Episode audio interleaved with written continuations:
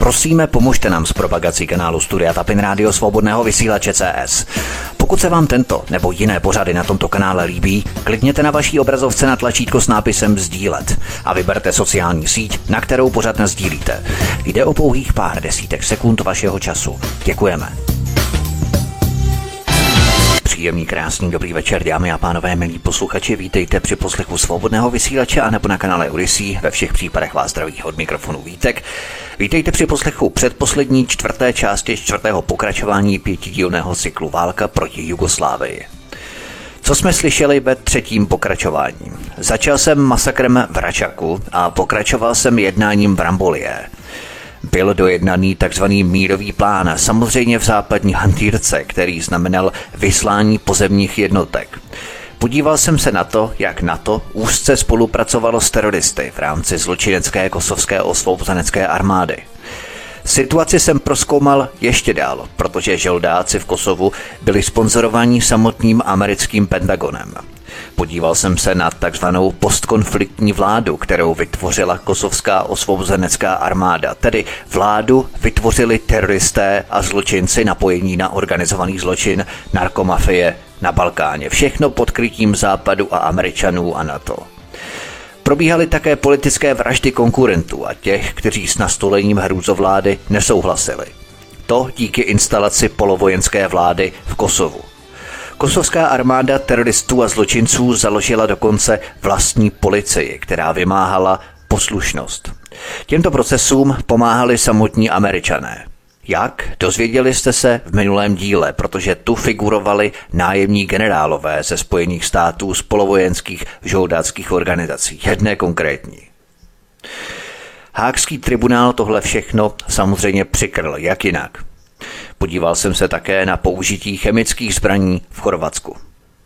Pojďme tedy na první kapitolu dnešního pořadu Operace Bouře, účet kanadského královského pluku. Před samotným útokem v rámci operace Bouře, kterou jsem probíral v minulém díle, Chorvatský rozhlas odvysílal velmi zákeřné poselství prezidenta Franja Tudmana, ve kterém vyzval chorvatské občany srbské národnosti, aby zůstali ve svých domovech a nebáli se chorvatských úřadů, které budou respektovat práva jejich menšin. Kanačtí mírotvorci z druhého praporu 22. královského pluku byli svědky zvěrstev, kterých se chorvatské jednotky dopustily při ofenzivě v krajině v září 1995. Každý Srb, který nevyklidil svůj majetek, byl systematicky čištěný v úzovkách potulnými eskadrami smrti. Každé opuštěné zvíře bylo zabito a každá srbská domácnost byla vyplněná a zapálená. Kanačtí mírotvorci rovněž potvrdili účast německých žoldnéřů na operaci Bouře. Bezprostředně za frontovou linií chorvatských bojových jednotek a německých žoldnéřů se do krajiny natlačilo velké množství tvrdých extrémistů. Mnohá z těchto zvěrstev se odehrávala v kanadském sektoru, ale jak byly mírové síly brzy informované chorvatskými úřady, OSN už neměla v oblasti žádnou formální pravomoc. Způsob náboru německých žoldnéřů nebyl nikdy oficiálně zveřejněný. Vyšetřování Komise OSN pro lidská práva UNHRC potvrdilo, že zahraniční žoldnéři v Chorvatsku byli v některých případech placení a pravděpodobně rekrutovaní mimo Chorvatsko a třetími stranami. Pojďme na další kapitolu Masakr v kapse Medak v roce 1993. Podle týdeníku Chain Defense Weekly z 10. června 1999 brigádní generál Agin Segu, v té době velitel kosovské osvobozenecké armády, také řídil úspěšnou ofenzivu chorvatské armády v Medaku v září 1993. Bojová operace v Medaku nesla název Spálená země a jejím výsledkem bylo úplné zničení srbských vesnic Divoselo, Pocitelia, Citluk a masakr více než 100 civilistů. Svědky těchto masakrů byli i kanačtí míroví příslušníci pod mandátem OSN. Když slunce vyšlo nad obzor, odhalilo údolí Medak pohlcené kouřem a plameny. Zatímco frustrovaní vojáci čekali na rozkaz k postupu, stále se ozývaly výstřely a výkřiky, jak etnické čistky pokračovaly. Asi 20 zástupců mezinárodního tisku se připojilo k nim a toužilo vidět bojiště v Medaku. Calvin, kanadský důstojník, svolal v čele kolony neformální tiskovou konferenci a hlasitě obvinil Chorvaty, že se snažili zakrýt válečné zločiny proti srbským obyvatelům. Chorvati se začali stahovat zpět do svých starých linií a brali sebou veškerou kořist, kterou nezničili. Veškerý dobytek byl zabitý a domy zapálené. Francouzské průzkumné jednotky a kanadský velitelský prvek postupovali údolím a brzy začali nacházet těla srbských civilistů, některá už v rozkladu, jiná čerstvě povražděná. Nakonec 17. září ráno, kde mrholilo, dorazily týmy civilní policie OSN, aby v doutnajících troskách hledali oběti vražd. Hníjící mrtvoly, ležící pod šírým nebem, byly sepsané a poté předané mínovým silám k pohřbení. O masakrech byl informovaný kanadský ministr obrany a OSN. Vysocí obranní byrokraté v Otavě nemohli předvídat výsledek angažmá z hlediska politických dopadů. Podle nich nemělo smysl upozorňovat média na situaci, která by se mohla snadno vymstít. A tak byl Medak odsunutý do paměťové díry, bez publicity, bez obvinění, bez oficiálního záznamu. Kromě zúčastněných vojáků se nejživější kanadská vojenská akce od korejské války prostě nikdy nestala. Pojďme na další kapitolu Agenda NATO v Kosovu po skončení konfliktu. Jak masakr v Medakské kapse, tak operace Bouře měly přímou souvislost s probíhající bezpečnostní situací v Kosovu a s masakry a etnickými čistkami páchanými jednotkami kosovské osvobozenecké armády. I když se okolnosti výrazně lišily, několik dnešních aktérů v Kosovu se podílelo pod záštitou chorvatských ozbrojených sil na plánování obou těchto operací. Navíc americká žoldnérská organizace Military and Professional Resources International která v roce 1995 spolupracovala s chorvatskými ozbrojenými silami, měla později smlouvu s kosovskou osvobozeneckou armádou. Nenucenou reakci na to, na jmenování brigádního generála Agima Ceku náčelníkem štábu Kosovské osvobozenecké armády, sdělil v květnu na tiskovém briefingu Jamie Shai, cituji. Vždy jsem jasně říkal, abyste to slyšeli, že NATO nemá žádné přímé kontakty s kosovskou osvobozeneckou armádou. Koho si jmenují do čela, to je výhradně jejich věc. K tomu nemám žádný komentář, ať už je jakýkoliv. Konec citace. Ačkoliv NATO tvrdilo, že nemělo žádný přímý kontakt s kosovskou osvobozeneckou armádou, důkazy potvrzují opak. Důkladně zdokumentovaný terorismus kosovské osvobozenecké armády byl instalovaný s tichým souhlasem NATO. Od poloviny 90. let dostávala kosovská osvobozenecká armáda tajnou podporu a výcvik od CIA a německé Bundesnachrichtendienst BND. Spolupráci americké Military and Professional Resources International s kosovskou osvobozeneckou armádou navíc předcházela náboru bombardovací kampaně.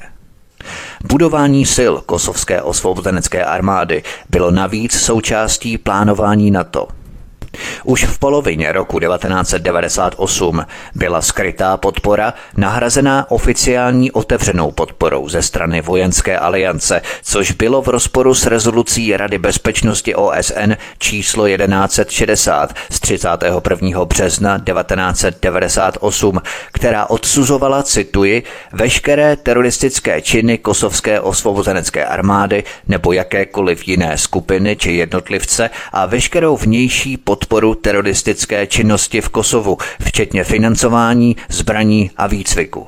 Konec citace rezoluce. Představitelé NATO, hlavy západních států a předsedové vlád, generální tajemník OSN Kofi Annan, nemluvě o hlavní prokurátorce IKTY Luise Arbourové, si byli plně vědomí zapojení generála brigády Agima Ceku do plánování operace Bouře a operace Spálená země – Jistě by měly být položené některé otázky. Přesto se po bombardování v Kosovu viditelně rýsovalo pokračování operace NATO na Balkáně. Vojenský personál a úředníci OSN, kteří byli dříve umístěni v Chorvatsku a v Bosně, bývali běžně převelení do Kosova. Velitel KFOR Michael Jackson byl dříve jako velitel IFOR zodpovědným za organizaci návratu Srbů na území zabrané chorvatskými jednotkami HVO při ofenzivě v krajině. V této funkci generál Mike Jackson naléhal, aby se přesídlování Srbů z krajiny neuspěchávalo, aby se předešlo napětí s Chorvaty a zároveň varoval vracející se Srby před rozsahem hrozby pozemních min. Při zpětném pohledu, když si vzpomeneme na události z počátku roku 1996, se jen velmi málo Srbů z krajiny mohlo vrátit do svých domovů pod ochranou OSN. A podobný proces se odehrával i v Kosovu, tedy jednání vysokých vojenských důstojníků odpovídalo jednotnému vzorci. Stejné klíčové osoby se teď angažovaly v Kosovu. Zatímco se projevovalo symbolické úsilí o ochranu srbských a cikánských civilistů, ti, kteří z Kosova uprchli, nebyli povzbuzovaní k návratu pod ochranou OSN. V poválečném Kosovu byly etnické čistky, prováděné kosovskou osvobozeneckou armádou, přijaté mezinárodním společenstvím jako fight accompli. Zatímco Spojené státy a jejich spojenci vyzývali k demokracii a k dobré zprávě věcí veřejných na Balkáně, v Kosovu ustavili polovojenskou vládu napojenou na organizovaný zločin. Předvídatelným výsledkem byla naprostá kriminalizace civilních státních institucí a vytvoření něčeho, co lze nejlépe popsat jako mafiánský stát. Spoluúčast NATO a vlád aliance konkrétně jejich neúnavná podpora kosovské osvobozenecké armády, ukazovala na faktickou kriminalizaci KFOR a mírového aparátu OSN v Kosovu. Dárcovské agentury a vlády, například fondy schválené americkým kongresem v rozporu s několika rezolucemi Rady bezpečnosti OSN, které poskytly finanční podporu kosovské osvobozenecké armádě, byly v tomto ohledu také spoluviníky faktické kriminalizace státních institucí. Prostřednictvím polovojenské skupiny, vytvořené a financované Washingtonem a Bonem, neslo na to v konečném důsledku přemeno odpovědnosti za masakry a etnické čistky civilistů v Kosovu. Pojďme na další kapitolu Státní teror a volný trh. Zdá se, že státní teror a volný trh šly ruku v ruce – Pozdější kriminalizace státních institucí v Kosovu se nevylučovala s hospodářskými a strategickými cíly západu na Balkáně. Bez ohledu na masakry civilistů se samozvaná zpráva kosovské osvobozenecké armády zavázala vytvořit bezpečné a stabilní prostředí pro zahraniční investory a mezinárodní finanční instituce. Ministr financí Aden Grobusci a další představitelé prozatímní vlády pozvaní na různé dárcovské konference, byli všichni jmenovaní kosovskou osvobozeneckou armádou. Naproti tomu členové KDL Ibrahima Rugovi, řádně zvolení v parlamentních volbách, nebyli pozvaní ani na stabilizační summit v Sarajevu koncem července. Pro Kosovo se plánovaly reformy volného trhu pod dohledem bretonwoodských institucí, které do značné míry kopírovaly struktury dohody v Rambolie. Článek 1, kapitola 4a dohody z Rambolie stanovila, že, cituji, hospodářství Kosova bude fungovat v souladu se zásadami volného trhu.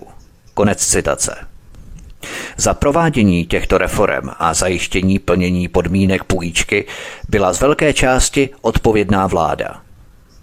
Brettonwoodské instituce v úzkém spojení s NATO už analyzovaly důsledky případné vojenské intervence vedoucí k vojenské okupaci Kosova.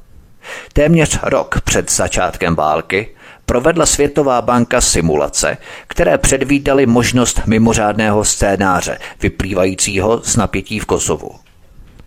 Případná rekonstrukce Kosova, financovaná z mezinárodního dluhu, měla z velké části převést rozsáhlé kosovské bohatství v podobě nerostných surovin a uhlí na nadnárodní kapitál.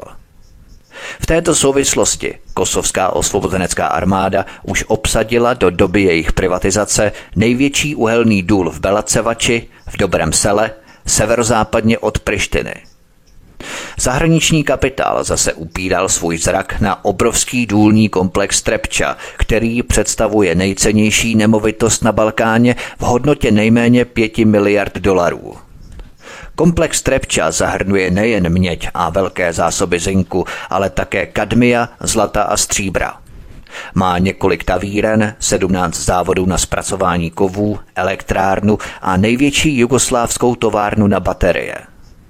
Severní Kosovo má také odhadované zásoby 17 miliard tun uhlí a hnědého uhlí. Po bombardování převzali vedení mnoha státních podniků a veřejných služeb lidé jmenovaní Kosovskou osvobozeneckou armádou. Představitelé prozatímní kosovské vlády se zase stali zprostředkovateli nadnárodního kapitálu, který se zavázal předat kosovskou ekonomiku za výhodné ceny zahraničním investorům. Byla zavedená smrtící ekonomická terapie Mezinárodního měnového fondu – Provinční hospodářství bylo demontované, zemědělství bylo deregulované, místní průmyslové podniky, které nebyly zcela zničené, byly přivedené k bankrotu. Nejvýnosnější státní majetek byl nakonec převedený do rukou zahraničního kapitálu v rámci privatizačního programu sponzorovaného Světovou bankou. Silná ekonomická medicína, vnucená vnějšími věřiteli, přispěla k dalšímu posílení kriminální ekonomiky už pevně zakořeněné v Albánii, která se živila chudobou a ekonomickým rozvratem.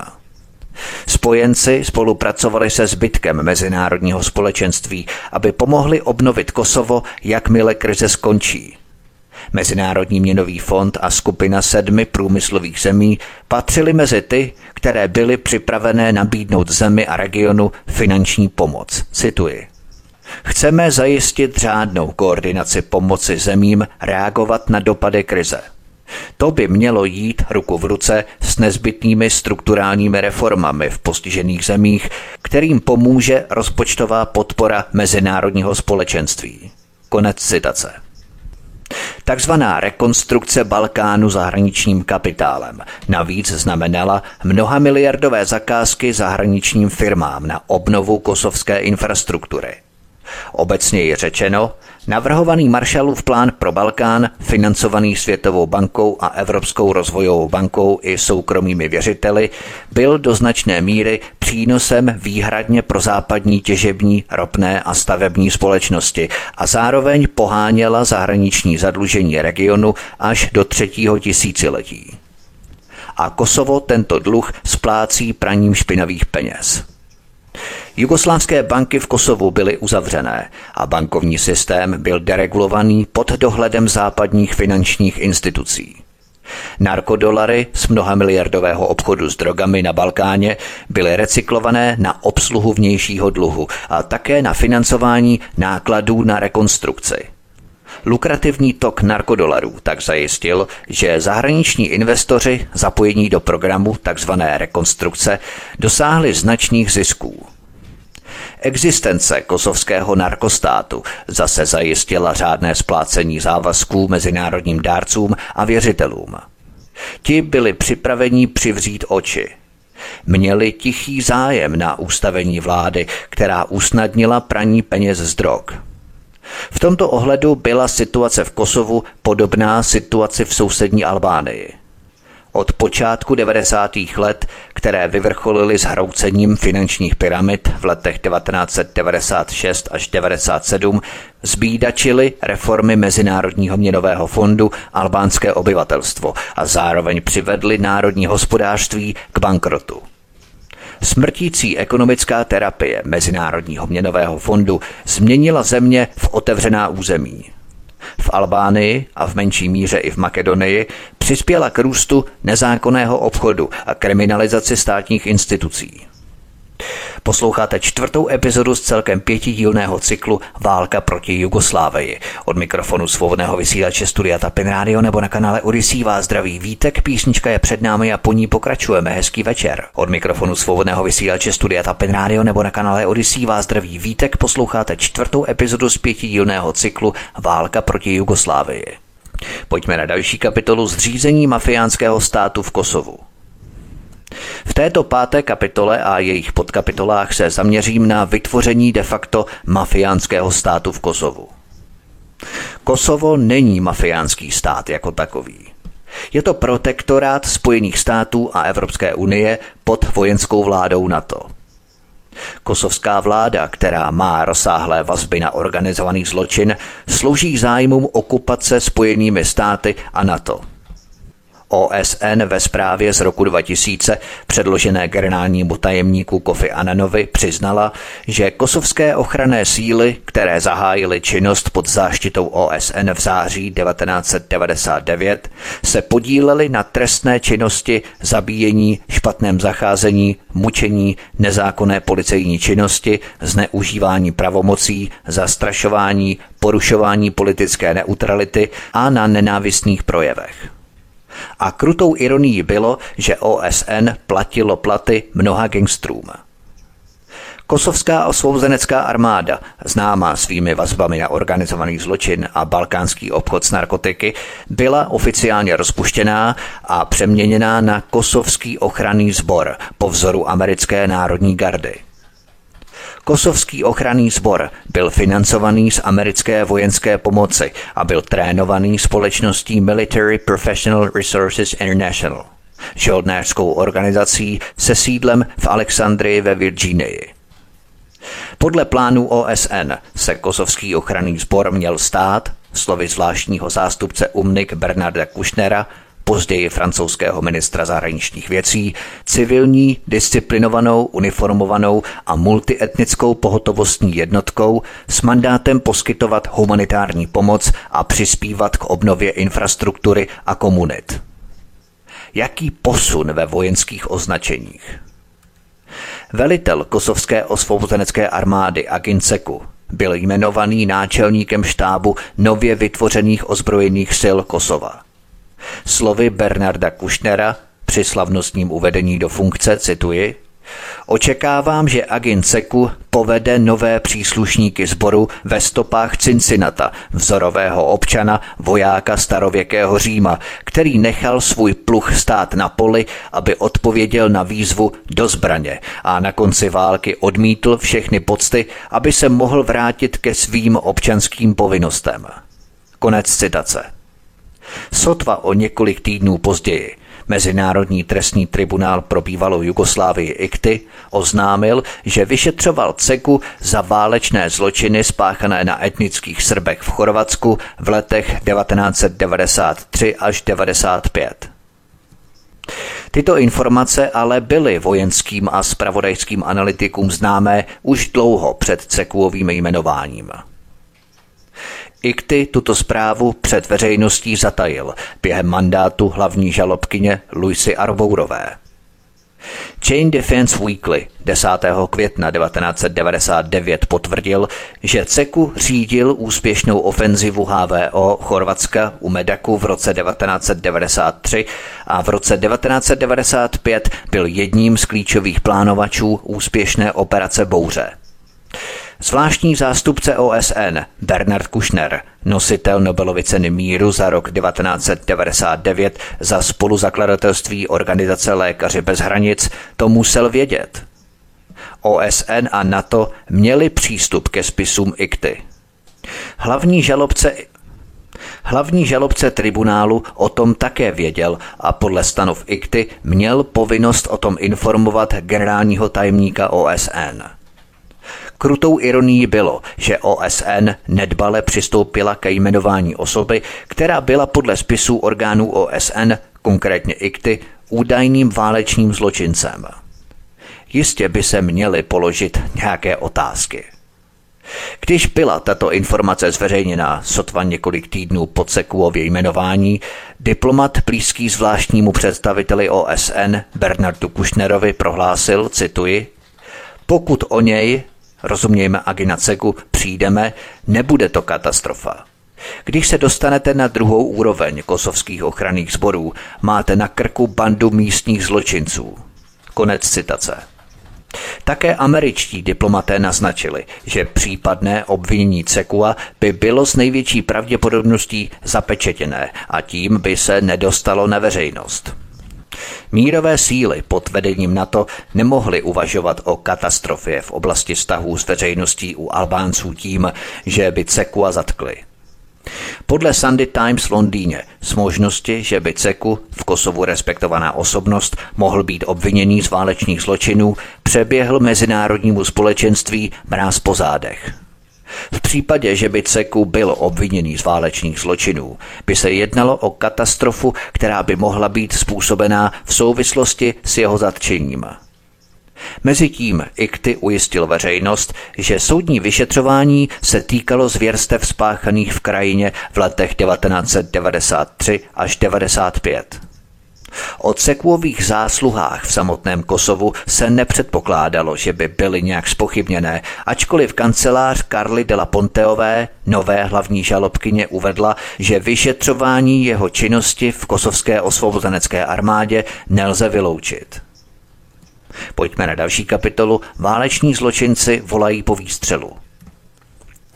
Po bombardování v Kosovu se viditelně rýsovalo pokračování operace NATO na Balkáně a také jeho spoléhání se na válečné zločince v rámci mírových závazků. Vojenský personál a byrokraté OSN, kteří byli dříve rozmístěni v Chorvatsku a Bosně, byli běžně převelení do Kosova. Generál poručík Michael Jackson byl do Kosova vyslaný jako velitel KFOR po svém předchozím působení v Bosně a Hercegovině a Chorvatsku.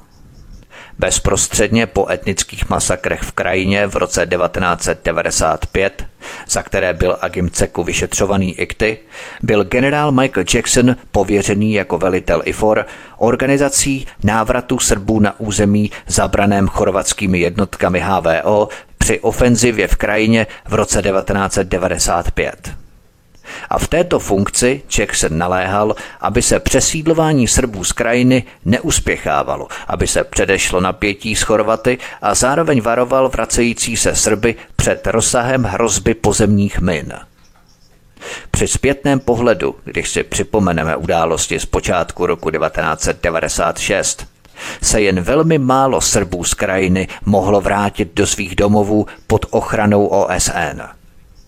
Podle Veritas, Bělehradské organizace srbských uprchlíků z Chorvatska, se do Chorvatska podařilo přesídlit asi 10 až 15 tisícům Srbů.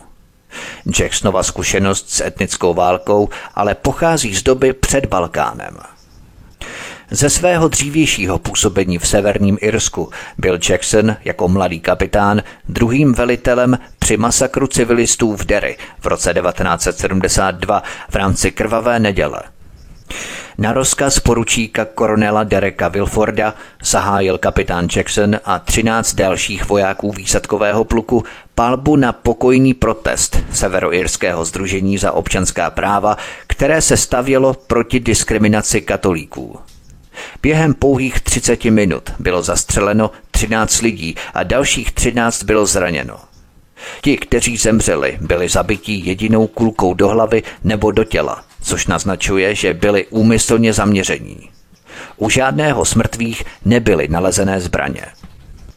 Jacksonova role v krvavé neděli nezabránila však jeho vojenské kariéře. Ze svého počátečního působení v severním Irsku byl pod záštitou OSN převelený na divadlo etnických válek nejprve do Bosny a Chorvatska a poté do Kosova. V Kosovu jednání vyšších vojenských důstojníků odpovídalo chorvatskému a bosenskému vzoru. Ty též klíčové osoby byly přeřazené do mírových rolí v Kosovu. Generál Jackson sice projevil symbolické úsilí o ochranu srbských a cikánských civilistů, ale ti, kteří během jeho mandátu z Kosova uprchli, nebyli povzbuzovaní k návratu pod ochranou OSN. V poválečném Kosovu masakry civilistů prováděla kosovská osvobozenecká armáda a následně kosovský ochranný sbor pod záštitou NATO a OSN. Mezinárodní společenství jej přijalo jako fight accompli – Pojďme na další kapitolu Zřízení mafiánského státu. Zatímco Spojené státy a jejich spojenci vyzývali k nastolení demokracie založené na transparentnosti a řádné správě věcí veřejných, instalovali v Kosovu samozvanou civilní polovojenskou vládu s vazbami na organizovaný zločin. Výsledkem byla naprostá kriminalizace státních institucí v Kosovu a vytvoření něčeho, co lze nejlépe popsat jako mafiánský stát. Spoluúčast NATO a vlád aliance, konkrétně jejich neúnavná podpora pro zatímní vládě kosovské osvobozenecké armádě, poukazovala na faktickou kriminalizaci KFOR a mírového aparátu OSN v Kosovu. Dárcovské agentury OSN a západní vlády které poskytovaly finanční podporu kosovskému ochrannému sboru, byly v tomto ohledu také spoluviníky této kriminalizace státních institucí. Prostřednictvím polovojenské skupiny, vytvořené a financované Washingtonem a Bonem, nesly NATO a OSN břemeno odpovědnosti za masakry civilistů a panující hrůzovládu v Kosovu. Pojďme na další kapitolu Americká vojenská základna Bombsteel v Kosovu. V Kosovu se nachází jedna z největších amerických vojenských základen Camp Bondsteel. Základnu Bondsteel vybudovala na základě smlouvy s Pentagonem společnost Halliburton prostřednictvím své inženýrské ceřiné společnosti Kellogg Brown and Root. Camp Bondsteel je považovaná za největší a nejdražší armádní základnu od dob Větnamu s více než 6 tisíci americkými vojáky. Základna Camp Bombsteel se nachází v blízkosti životně důležitých ropovodů a energetických koridorů, které byly v té době ve výstavbě, jako je například Spojenými státy sponzorovaný transbalkánský ropovod. V důsledku toho vydělali dodavatelé obraných prací, zejména ceřiná společnost Halliburton Oil Brown and Root Services, hotové jmění. V červnu 1999, bezprostředně po bombardování Jugoslávie, zabrali američtí vojáci tisíce akrů zemědělské půdy na jeho východě Kosova v Ureševiči u makedonských hranic a zahájili výstavbu tábora.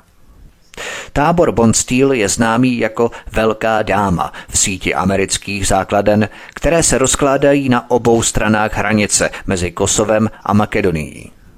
Za necelé tři roky se z tábora plného stanů stal soběstačný, špičkově vybavený základní tábor, ve kterém je umístěno téměř 6 tisíc vojáků, tedy tři čtvrtiny všech amerických vojáků umístěných v Kosovu. V táboře Bombsteel je 25 kilometrů silnic a více než 300 budov, které jsou obklopené 14 kilometry zemních a betonových bariér, 84 kilometry pevného drátu a 11 strážními věžemi.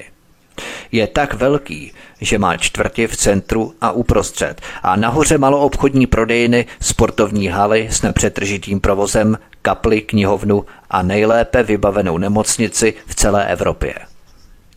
Tehdy bylo v Bondsteelu umístěno asi 55 vrtulníků Black Hawk a Apache a přestože neměl přistávací dráhu pro letadla, bylo toto místo vybrané pro svou schopnost rozšiřování.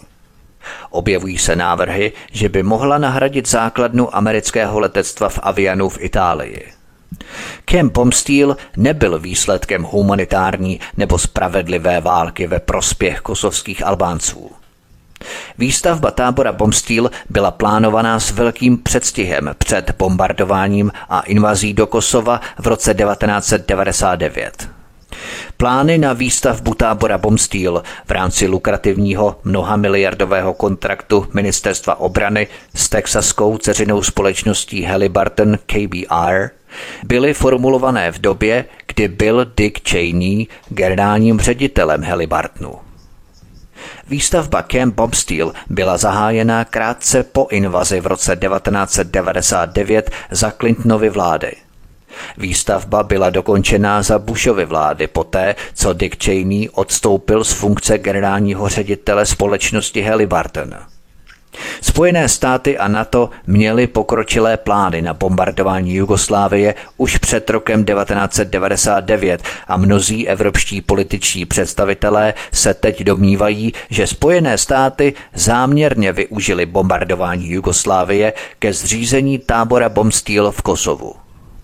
Podle plukovníka Roberta L. McCara, cituji, Inženýrské plánování operací v Kosovu začalo několik měsíců před svržením první bomby. Konec citace. Posloucháte čtvrtou epizodu z celkem pětidílného cyklu Válka proti Jugoslávii. Od mikrofonu svobodného vysílače Studia Tapin Radio nebo na kanále Odisí vás zdraví Vítek, písnička je před námi a po ní pokračujeme. Hezký večer. Od mikrofonu svobodného vysílače Studia Tapin Radio nebo na kanále Odisí vás zdraví Vítek, posloucháte čtvrtou epizodu z pětidílného cyklu Válka proti Jugoslávii. Pojďme na další kapitolu. NATO úmyslně vyvolalo ekologickou katastrofu v Jugoslávii. V této šesté kapitole a jejich podkapitolách se pokusím o analýzu ekologické katastrofy, která vznikla v důsledku bombardování továrny na chemické zbraně v Pančevu nedaleko Bělehradu ze strany Ameriky a NATO. Ekologická katastrofa v petrochemickém závodě v Pančevu nebyla ani důsledkem vedlejších škod jako válečné nehody, ani případem zločinné nedbalosti, tedy důsledkem zločinného přehlížení následků. Důkazy jsou spíše přesvědčivé. Na to úmyslně a s pečlivou přesností vyhodilo do povětří kontejnery s toxickými chemikáliemi s úmyslem vytvořit ekologickou noční můru. Na začátku války na to ujišťovalo světové mínění, že přesné zacílení pomocí sofistikovaných zbraní mělo zabránit vedlejším škodám, včetně ohrožení životního prostředí. Cituji. Děláme všechno, co je v našich silách, abychom se vyhnuli zbytečným vedlejším škodám. Bereme to velmi vážně, tvrdě na tom pracujeme, věnujeme hodně času plánování misí. Konec citace. V petrochemickém komplexu Pančevo, nacházejícím se na předměstí Bělehradu, ale došlo k přesnému opaku. Nejmodernější letecké sledování a satelitní termovizní detekce nebyly použité pouze ke zneškodnění jugoslávského petrochemického průmyslu. Byly záměrně použité ke spuštění ekologické katastrofy. Nálety na komplex Pančevo začaly 4. dubna 1999 a pokračovaly neúnavně až do 7. června. Součástí komplexu Pančevo byla také rafinérie ropy, postavená s technickou podporou společnosti Texaco a závod na zpracování dusíku, který vyráběl hnojiva pro jugoslávské zemědělství. Tento petrochemický závod byl rozsáhle bombardovaný. Bylo na něj schozeno 41 bomb a provedeno sedm raketových útoků. Bombardované oblasti se nacházely ve vzdálenosti menší než 200 metrů od obytných budov. Na začátku války se pracovníci závodu aktivně podíleli na odstraňování toxických materiálů z areálu a vyprázdnili několik velkých nádrží a kontejnerů s chemikáliemi právě proto, aby předešli riziku vedlejších škod. Netušili, že je na to sledovalo prostřednictvím sledovacích systémů vzduch země a satelitních snímků. Pomocí termální detekce vojenští plánovači na to věděli, které z kontejnerů byly vyprázdněné a které zůstaly plné. Jak to funguje?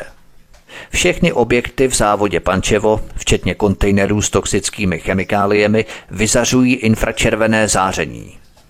Termokamera ze špionážního satelitu nebo letadla může detekovat infračervené záření vyzařované jakýmkoliv objektem nacházejícím se v petrochemickém závodě a převést jeho údaje na video nebo snímek s vysokým rozlišením. Termokamera dokáže detekovat teplotní rozdíly už od 0,1 stupňů Celsia – což umožňuje plánovačům na to snadno kategorizovat a rozlišovat mezi plnými a prázdnými kontejnery. Bojové letouny NATO byly vybavené různými pokročilými zobrazovacími systémy, včetně infračervených a elektrooptických senzorů. Termovizní satelitní snímky byly předávané do kombinovaného centra leteckých operací v italské Vicenze, kde byly nálety pečlivě naplánované. Byly použité i další pokročilé sledovací systémy, včetně malých bezpilotních dronů a výškových špionážních letounů U-2. Podle slov mluvčího Pentagonu U-2 pořídí snímek z velmi velké výšky a pošle ho zpět do států, kde je velmi rychle analyzovaný a odtud jsou správné údaje o zaměření předané do kombinovaného centra leteckých operací ve Vičence, který je pak předá lidem v kokpitu. Plánovači na to měli také podrobné informace o uspořádání závodu, který byl navržený a postavený na základě smlouvy s americkou nadnárodní inženýrskou společností Foster Wheeler, což byla firma specializující se na výstavbu petrochemických a polymerních závodů. Na to přesně vědělo, kde se co nachází. Krutou ironií bylo, že americké investice v Jugoslávii, financované půjčkami od Světové banky, byly bombardované strýčkem samem. Věděli piloti sedící v kokpitu, že ničí závod, který byl Made in America? Velké množství kontejnerů bylo vyprázdněno. Pomocí termovizních snímků bylo na to schopné určit, které z těch nádrží byly ještě po okraji naplněné toxickými chemikáliemi. Mezi těmito škodlivými kapalinami byly i nádoby s etylendichloridem, etylenem, chlorem, chlorovodíkem, propylenem a vinylchloridovými monomery. Monomer VCM, který se používá k výrobě plastů, například PVC pryskyřice, je, jak dobře zdokumentovali ekologové, nebezpečnou rakovinotvornou kontaminující látkou. Vinylchlorid má také potenciál způsobit neurologické poškození a poškození jater, stejně jako poškození plodu způsobující vážné vrozené vady. Pokud bylo záměrem na to pouze vyřadit továrnu z provozu bez rizika vedlejších škod na životním prostředí, mohlo to provést inteligentním bombardováním zařízení a strojů. Proč se rozhodli s maximální přesností zasáhnout také nádrže obsahující jedovaté kapaliny? Chytré bomby přece nebyly hloupé, padaly tam, kam jim bylo řečeno, aby spadly.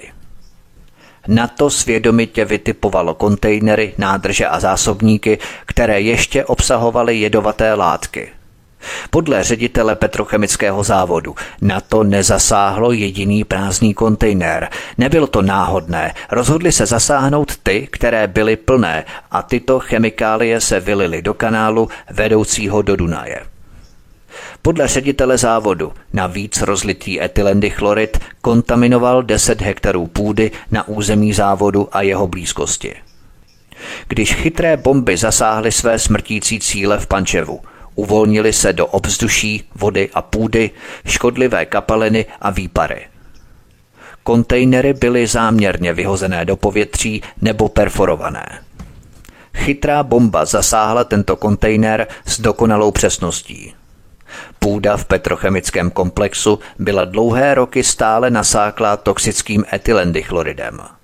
Podle zprávy regionálního environmentálního centra pro střední a východní Evropu, cituji – z petrochemického komplexu v Pančevu se do Dunaje, kanálem, který spojuje závod s řekou, vylilo více než tisíc tun etylendychloridu. Z petrochemického komplexu Pančevo uniklo více než tisíc tun hydroxidu natria. Téměř tisíc tun chlorovodíku uniklo z Pančeva do Dunaje. Z petrochemického komplexu uniklo také 8 tun rtuti, která se vylila do půdy. Bombardovaná byla také čistírna odpadních vod, což přispělo k prohloubení ekologických dopadů.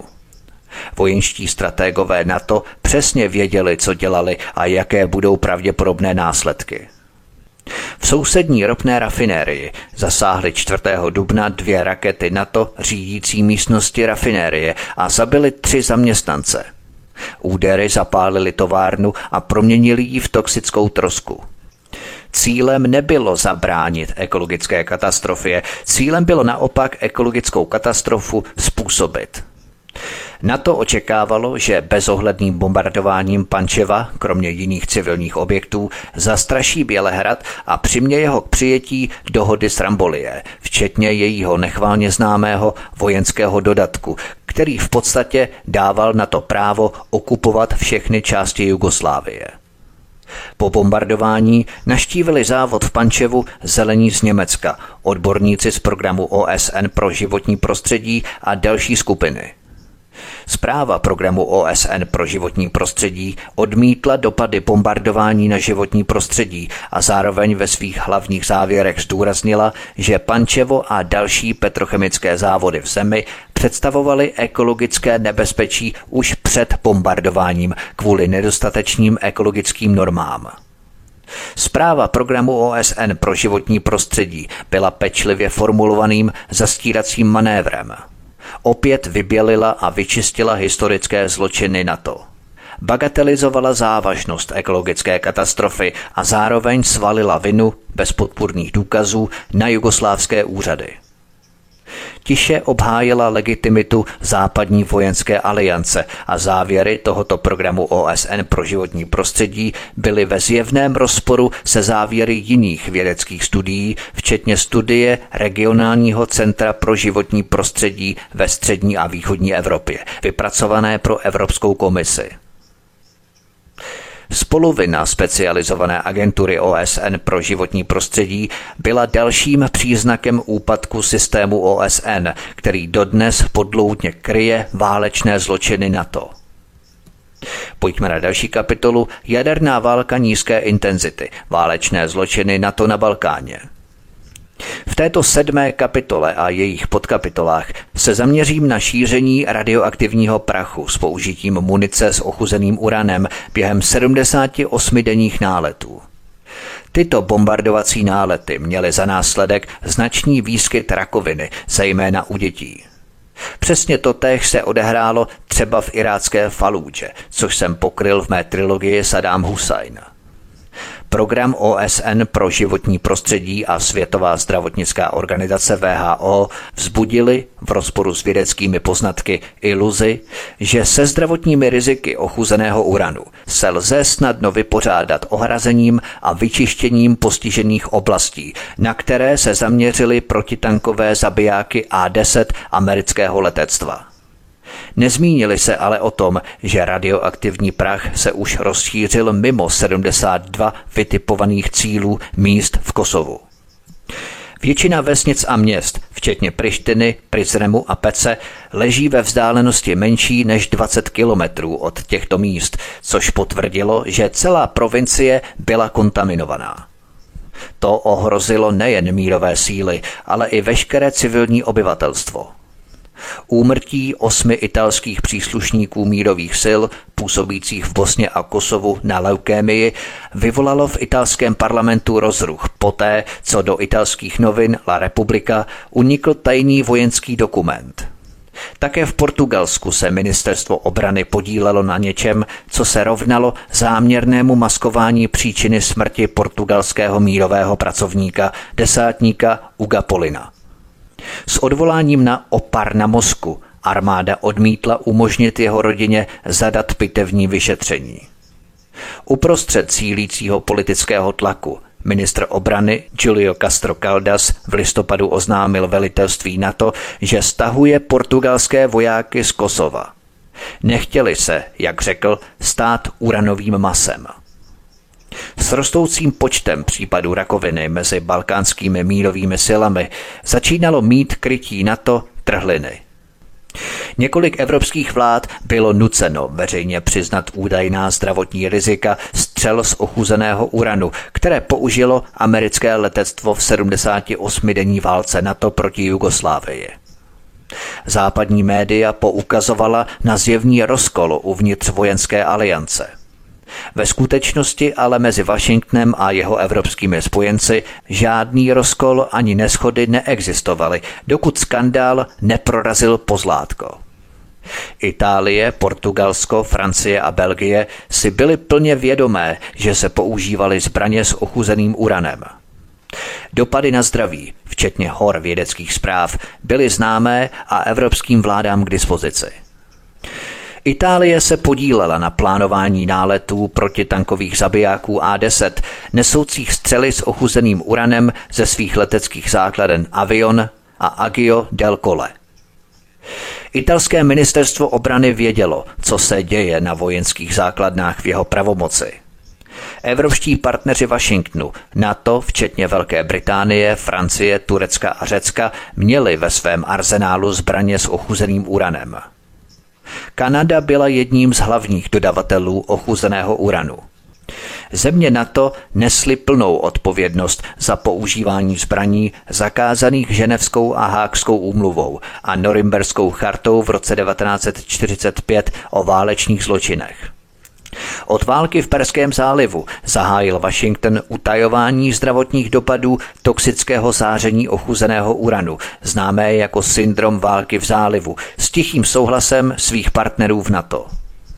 Zatímco na to dlouho popíralo, že by ve válce proti Jugoslávii v roce 1999 použilo střely s ochuzeným uranem, Později přiznalo, že ačkoliv použilo munici s ochuzeným uranem, střely prý měly pouze zanedbatelnou radioaktivitu a veškeré vzniklé úlomky, představující významné riziko, se prý brzy po dopadu rozptýlily. Pentagon sice nedbale popřel jakoukoliv souvislost mezi onemocněním a expozicí ochuzenému uranu, nicméně v nejednoznačném prohlášení připustil, že hlavní nebezpečí, které ochuzený uran představuje, nastává při jeho vdechnutí. A kdo vdechoval radioaktivní prach, který se rozšířil po celé zemi? Zahalená prohlášení evropských vlád vyvolaly nepříjemnou iluzi, že ohrožení mohli být pouze příslušníci mírových sil, tedy že radioaktivní částice vdechovali pouze vojáci a vyslaní civilisté, jako by nikdo jiný na Balkáně nebyl zasažený. Za poslušného spoluvytváření se rozvinul nový mediální konsenzus. Mainstreamový tisk bez dalšího zkoumání souhlasil s tím, že vzduch dýchali pouze mírové jednotky. Ale co všichni ostatní? V Kosovu bylo od začátku bombardování v březnu 1999 vystaveno radioaktivnímu spadu přibližně 2 miliony civilních mužů, žen a dětí. Na Balkáně bylo potenciálně ohroženo více než 20 milionů lidí. Riziko v Kosovu a jinde na Balkáně zvýšila nejistota, kam byl ochuzený uran v jakékoliv formě schozený a jaké větry a pohyby povrchových vod jej dále rozšířily. Riziková byla práce na polích, chůze, pouhá přítomnost, dotýkání se předmětů, dýchání a pití vody. Britský expert předpověděl, že tisíce lidí na Balkáně ochuzeným uranem onemocní. Radioaktivní a toxické oxidy ochuzeného uranu se nerozpadají, jsou prakticky trvalé. Mějme na paměti, že těžce ozbrojené mírové síly spolu s pracovníky OSN a civilním personálem humanitárních organizací vstoupily do Kosova v červnu 1999. Šíření radioaktivního prachu z ochuzeného uranu ale začalo už první den 78-denního bombardování Jugoslávie. S výjimkou speciálních jednotek NATO, které pomáhaly kosovské osvobozenecké armádě na místě, nebyl vojenský personál NATO na bojišti přítomen. Jinými slovy, během letecké války, kterou alianční síly vedly z vysokého nebe, nedošlo k radioaktivnímu ozáření vojáků NATO. Jugoslávští civilisté byli proto vystavení mnohem většímu riziku, protože byli vystavení radioaktivnímu spadu po celou dobu bombardování i v návaznosti na válku. Přesto oficiální komuniké naznačilo, že ohrožení mohli být pouze vojáci KFOR a zahraniční civilisté, což naznačovalo, že na místních civilistech prostě nezáleží. Pouze vojáci a expati byli podrobení screeningu na úrovni radiace. Pojďme na další kapitolu Rakovina u dětí. V Kosovu byly pozorované první příznaky ozáření u dětí, včetně oparů na ústech a kožních vyrážek na zádech a kotnících. V severním Kosovu, v oblasti nejméně zasažené střelbou z uchuzeného uranu, se 160 lidí léčilo s rakovinou. Počet případů leukémie v severním Kosovu se od letecké kampaně NATO zvýšil o 200% a děti se rodily s deformacemi. Tyto informace o civilních obětech, které mise OSN v Kosovu UMNIK pečlivě nezveřejnila, vyvrátili hlavní předpoklad na to, že radioaktivní prach se nešířil mimo cílové lokality, ze kterých se většina nacházela v jeho západních a jižních oblastech v blízkosti albánských a makedonských hranic. Tato zjištění byla v souladu se zjištěními z Iráku, kde použití zbraní s ochuzeným uranem během války v zálivu v roce 1991 vedlo k nárůstu výskytu rakoviny a leukémie u dětí, Hodkinovy choroby, lymfomů a nárůstu vrozených onemocnění a deformací u plodů spolu s redukčními abnormalitami, končetinami a nárůstem genetických abnormalit v celém Iráku. Pediatrická vyšetření iráckých dětí to potvrdila, cituji.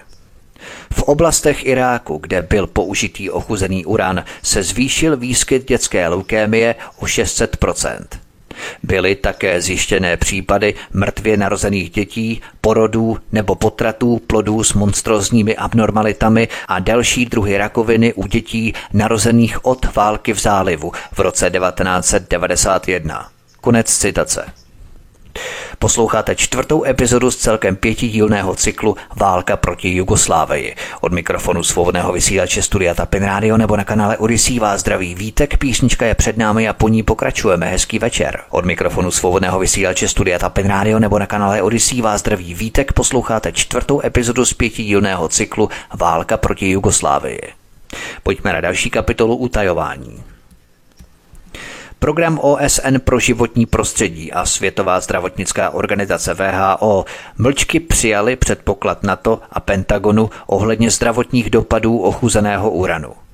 Když program OSN pro životní prostředí v roce 1999 provedl první hodnocení radiace z ochuzeného uranu v Kosovu, NATO odmítlo poskytnout misi mapy s vyznačením míst zasažených oblastí, tedy míst, kam dopadly střely s ochuzeným uranem.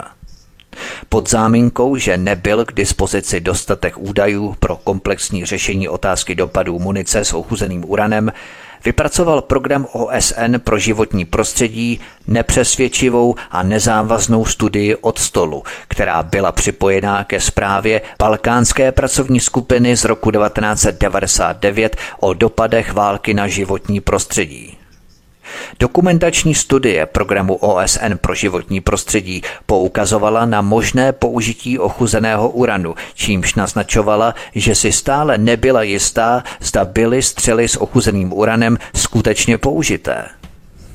Vyhýbavost programu OSN pro životní prostředí s tvrzením, že neměla dostatek údajů, přispěla po bombardování k dočasnému rozptýlení obav veřejnosti.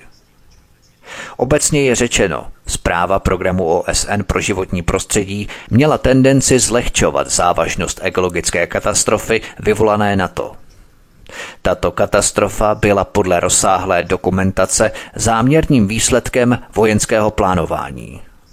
Mapy NATO s vyznačením míst, kam byly střely s ochůzeným uranem namířené, nebyly nutné k tomu, aby program OSN pro životní prostředí a Mezinárodní zdravotní organizace VHO provedly šetření zdravotních dopadů radiace z ochuzeného uranu. Studie tohoto druhu, nevyhnutelně vyžadující tým lékařských specialistů na pediatrii a rakovinu, pracujících ve spojení s odborníky na toxické záření, nebyla nikdy provedená. Deklarovaný vědecký předpoklad programu OSN pro životní prostředí ve skutečnosti od počátku vylučoval smysluplné posouzení dopadů na zdraví.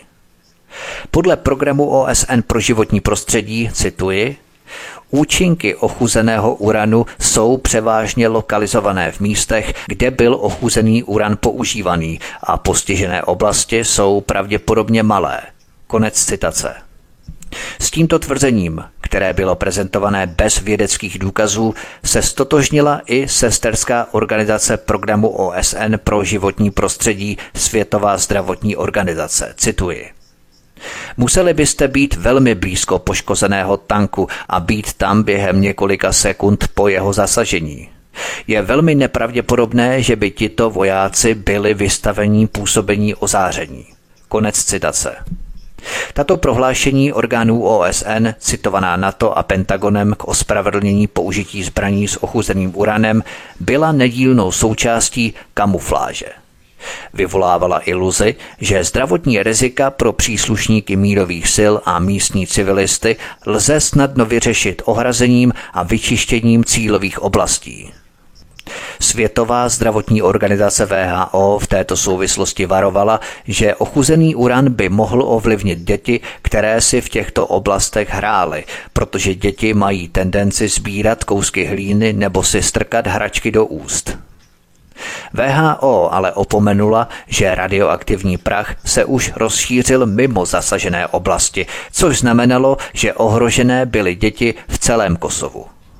Tato tichá spoluvina specializovaných agentur OSN byla dalším příznakem úpadku systému OSN, který dodnes hraje skrytou roli při krytí válečných zločinů NATO. Od války v Perském zálivu se VHO podílela na blokování smysluplného vyšetřování zdravotních dopadů radiace z ochuzeného uranu na irácké děti s tvrzením, že neměla žádné údaje k provedení hlubokého vyšetřování. Pojďme na další kapitolu. OSN a NATO pracují v rukavičkách.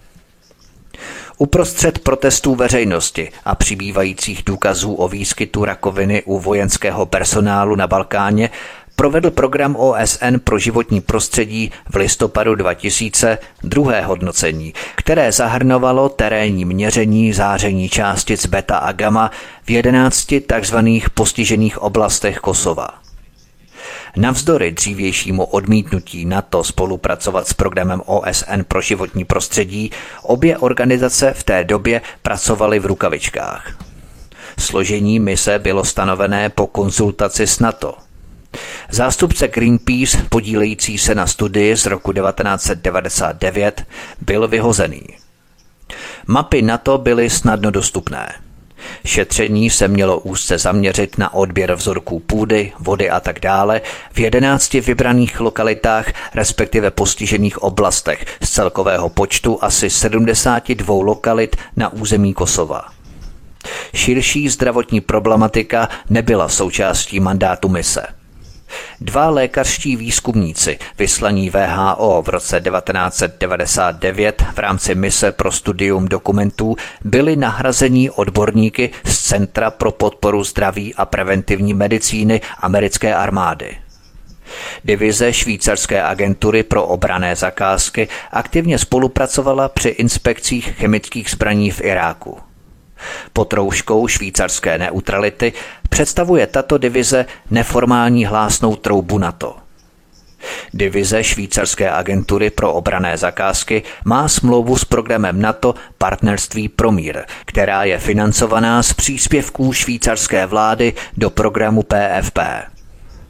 Ačkoliv listopadová mise byla stále pod záštitou programu OSN pro životní prostředí, Švýcarská vláda financovala většinu prací v terénu. Přitom tato divize švýcarské armády hrála hlavní roli.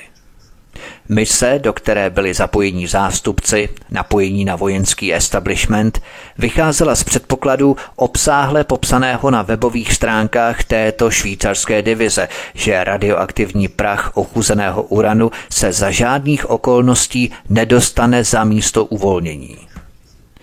Výsledky zprávy, která byla zveřejněna v březnu 2001, byly předem dané.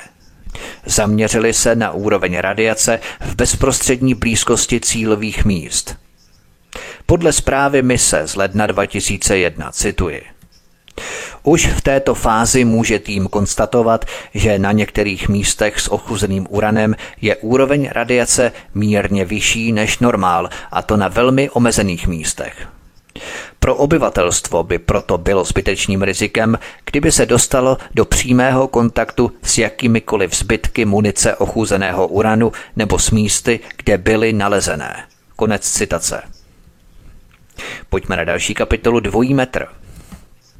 Pokud by se radioaktivita omezovala na takzvaná velmi omezená místa, proč potom dostali jednotky KFOR od svých vlád pokyn nejíst místní produkty, nechat si dovést pitnou vodu a že oblečení musí být při odjezdu zničené a vozidla dekontaminovaná?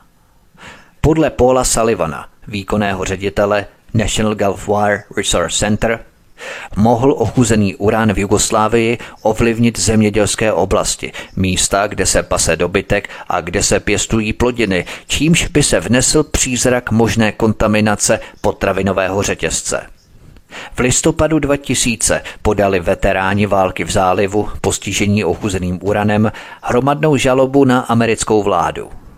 Kontaminace na velkém území podle zdrojů NATO, sdělených také programem OSN pro životní prostředí, bylo během války přibližně 112 míst v Jugoslávii, z toho 72 v Kosovu, zasaženo protitankovými střelami s ochuzeným uranem. Bylo vystřeleno 30 tisíc až 50 tisíc střel s ochuzeným uranem. Vědecké důkazy dostatečně potvrzují, že radioaktivní aerosol ochuzeného uranu se šíří z místa uvolnění po velké geografické oblasti, což naznačuje, že velké části provincie Kosovo byly kontaminované. Radioaktivní deriváty mohou ve vzduchu přetrvávat měsíce – Stačí jedna částice v plicích. Jediná částice by se mohla dostat do lymfatických uzlin, kde by radioaktivita snížila obrany schopnost organismu proti lymfomům a leukémii. Podle světoznámé radioložky, zesnulé doktorky Rosalí Bertlové, cituji, při válečném použití ochuzený uran vzplane a uvolní smrtící radioaktivní aerosol uranu, který nemá obdoby. Ten může zabít každého v tanku. Tento keramický aerosol je mnohem lehčí než uranový prach. Může se ve vzduchu pohybovat desítky kilometrů od místa uvolnění, nebo může být v prachu rozvířený a znovu rozptýlený ve vzduchu větrem nebo pohybem člověka. Je velmi malý a může ho vdechnout kdokoliv. Dítě, těhotná žena, starší lidé, nemocní lidé.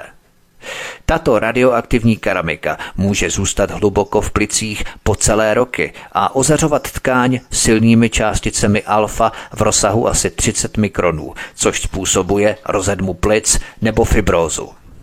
Keramika může být také spolknutá a poškodit trávicí trakt. Časem pronikne do plicní tkáně a dostane se do krevního oběhu. Může také iniciovat rakovinu nebo podporovat rakovinu, která byla iniciovaná jinými karcinogeny. Konec citace. Cílové lokality v Kosovu, ačkoliv se soustředili na jeho západní hranici, byly rozptýlené po celé provincii. Většina vesnic a měst, včetně Prištiny, Prizremu a Pece, ležely ve vzdálenosti menší než 20 kilometrů od 72 cílových míst s ochuzeným uranem, což potvrdilo, že celá provincie byla kontaminovaná. Pojďme na další kapitolu Válečné zločiny NATO. Bombardování Jugoslávie lze nejlépe popsat jako jadernou válku nízké intenzity s použitím toxických radioaktivních střel a raket. Radioaktivní spad, který byl hojně zdokumentovaný, potenciálně ohrozil miliony lidí na celém Balkáně. V březnu 1999 zahájilo NATO nálety s odvoláním na široké humanitární zásady a ideály. NATO přišlo na pomoc etnickým Albáncům z Kosova s odůvodněním, že byli masakrovaní srbskými silami. Forenzní zprávy FBI a Europolu potvrdili, že k masakrům nedošlo. Krutou ironií bylo, že albánští kosovští civilisté patřili mezi hlavní oběti ozáření ochuzeným uranem. V zájmu zachování utajení bylo na to připravené odhalit jen malý zlomek pravdy. Vojenská aliance ve spojení s vládami členských států NATO chtěla za každou cenu udržet pozornost na mírových silách a místní civilisty držet mimo obraz, protože kdyby se celá pravda dostala na veřejnost, lidé by si mohli začít klást otázky typu, jak je možné, že kosovští Albánci, lidé, které jsme měli zachránit, byli teď oběťmi. Jak v Bosně, tak i v Kosovu si OSN dávala velký pozor, aby nezaznamenávala případy rakoviny mezi civilisty. Úzké zaměření na mírové síly bylo součástí zastírání. Odvádělo pozornost veřejného mínění od širšího problému civilních obětí. Primárními oběťmi zbraní s ochuzeným uranem byly děti, což si jejich použití činí válečné zločiny proti dětem. Použití munice s ochuzeným uranem bylo pouze jedním z několika zločinů proti lidskosti spáchaných NATO v Iráku a na Balkáně. Podle oficiálních záznamů trpělo zdravotními potížemi souvisejícími s osářením ochuzeným uranem přibližně 1800 příslušníků mírových sil na Balkáně, tedy Bosna, Chorvatsko a Kosovo. Za předpokladu stejné míry rizika v procentech populace by se počty civilistů v celé bývalé Jugoslávii postižených zářením ochuzeného uranu pohybovaly v desítkách tisíc. Britský vědec Roger Cohill v této souvislosti předpokládal, že v celém balkánském regionu bude v důsledku použití ochuzeného uranu navíc 10 150 úmrtí na rakovinu. To se podle něj mělo týkat místních obyvatel, personálu KFOR, humanitárních pracovníků, prostě všech. Podle zprávy zveřejněné v Aténách během války navíc dopady ochuzeného uranu pravděpodobně přesáhly Balkán. Albánie a Makedonie, ale také Řecko, Itálie, Rakousko a Maďarsko čelili potenciálnímu ohrožení lidského zdraví v důsledku použití radioaktivních střel s ochuzeným uranem během války v roce 1999. Ačkoliv nebyly zaznamenané žádné celkové údaje o úmrtích civilistů, Dílčí důkazy potvrdili, že v důsledku ozáření ochuzeným uranem zemřelo už od války v Bosně velké množství civilistů, cituji. Radiace ochuzeného uranu a zjevné použití defoliantů vojsky Spojených států a NATO proti srbské zemi a obyvatelstvu v Bosně způsobily mnoho vrozených vad u dětí narozených po bombardování a okupaci Spojenými státy a NATO. Rozsah tohoto problému ohromil srbské lékařské odborníky a vyvolal paniku u obyvatelstva. Konec citace. Další zpráva poukazuje na několik set mrtvých civilistů pouze v jedné bosenské vesnici. Cituji.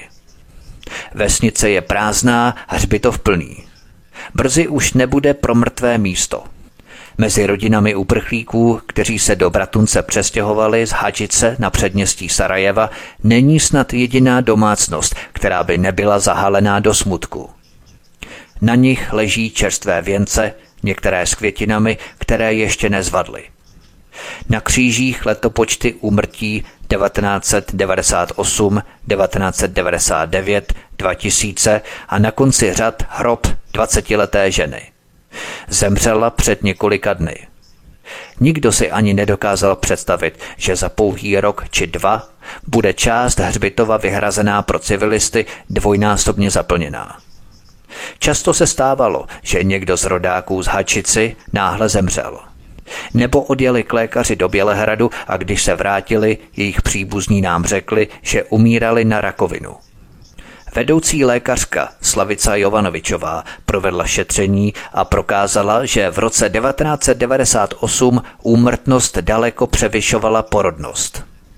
Ukázala, že nejde jen o otázku osudu, ale o něco mnohem závažnějšího – Zoran Stankovič, uznávaný patolog z Vojenské lékařské akademie, zjistil, že více než 200 jeho pacientů z této oblasti zemřelo na rakovinu pravděpodobně v důsledku účinků ochuzeného uranu ve schozených bombách NATO před mnoha lety. Někdo ale rychle umlčel veřejnost a všechno bylo ututlané. Víte, náš hřbitov je plný čerstvých hrobů, zatímco lidé z jaderného ústavu ve Vinca tvrdí, že uran není nebezpečný. Jaké jiné důkazy potřebujete, když lidé umírají? Uprchlíci z Hadžice dorazili do Bratunce ve značném počtu. Bylo jich téměř pět tisíc. Jen v kolektivních centrech jich bylo tisíc. Nyní, říká Zelenovič, jich zůstalo asi 600. Určitě neměli kam jít. Každý třetí den někdo zemřel na rakovinu a na hřbitovech už nebylo místo. Konec citace. Myslím, že to bohatě stačí. I tak je to prostě otřesné. To by bylo všechno pro tento pořad. To je všechno v rámci čtvrtého dílu, co uslyšíte v závěrečné páté epizodě. Podívám se na další dějství v Makedonii, za kterými stál opět Washington. Důkazy samozřejmě přinesu příště, protože dnes víme, že americké síly skutečně chránily teroristy v Kosovu, verbovali zahraniční žoldnéře, které také financovala OSN i NATO. Všechno, včetně jejich vazeb na organizovaný zločin, uslyšíte v příštím díle. Podíváme se také na neziskovky, neboli takzvanou občanskou společnost, která se lstí snažila odvést pozornost v Makedonii od těchto zákeřných vazeb. Zde se hrála jednu z hlavních úloh Sarešova Open Society Institute. Podíváme se také na další etnické čistky, falešný mírový plán, opět skvostná západní hantýrka, ale závěrem se zaměřím na to, jak kosovští, makedonští a bosenští bojovníci za svobodu byli podporovaní Al-Qaidou. Bylo to takové opakování vzoru iránské kontrarozvědky v rámci spoluviny Clintonovy vlády. Dokonce v americkém kongresu zazněla svědectví o vazbách kosovské osvobozenecké armády s Usámou bin Ládinem a Al-Qaidou. Jakou úlohu v tom sehrála Medlin Albrightová v Clintonově administrativě? Síť islámských bojovníků a NATO se v Makedonii spojily – Nejen o tom uslyšíte v příštím pátém pokračování v poslední epizodě, kterou si určitě nenechte ujít. Já vás prosím, abyste se registrovali na kanál Odyssey a tady klikněte na tlačítko odebírat v rámci tohoto kanálu Studia Tapin Radio Svobodného vysílače a taky prosím klikněte na tlačítko sdílet a tady vyberte síť, na kterou tento pořád nazdílíte, ať jde o Facebook, anebo třeba můžete rozposlat e-maily, odkaz na tento pořad s nějakým trochu povídáním, aby lidé věděli, na co budou klikat. A budu také rád, když budete komentovat, když se s námi podělíte o vaše postřehy, názory, cokoliv, co máte na srdci a co máte na jazyku nebo na vaší klávesnici. Tak, to by bylo všechno od mikrofonu svobodného vysílače Studia Tapin Radio nebo na kanále Odyssey vás zdraví Vítek. Já vám přeju příjemný zbytek večera a příště u pátého pokračování války proti Jugoslávii se s vámi opět těším na slyšenou. Prosíme, pomožte nám s propagací kanálu Studia Tapin Radio Svobodného vysílače CS. Pokud se vám tento nebo jiné pořady na tomto kanále líbí, klikněte na vaší obrazovce na tlačítko s nápisem Sdílet a vyberte sociální síť, na kterou pořád sdílíte. Jde o pouhých pár desítek sekund vašeho času. Děkujeme.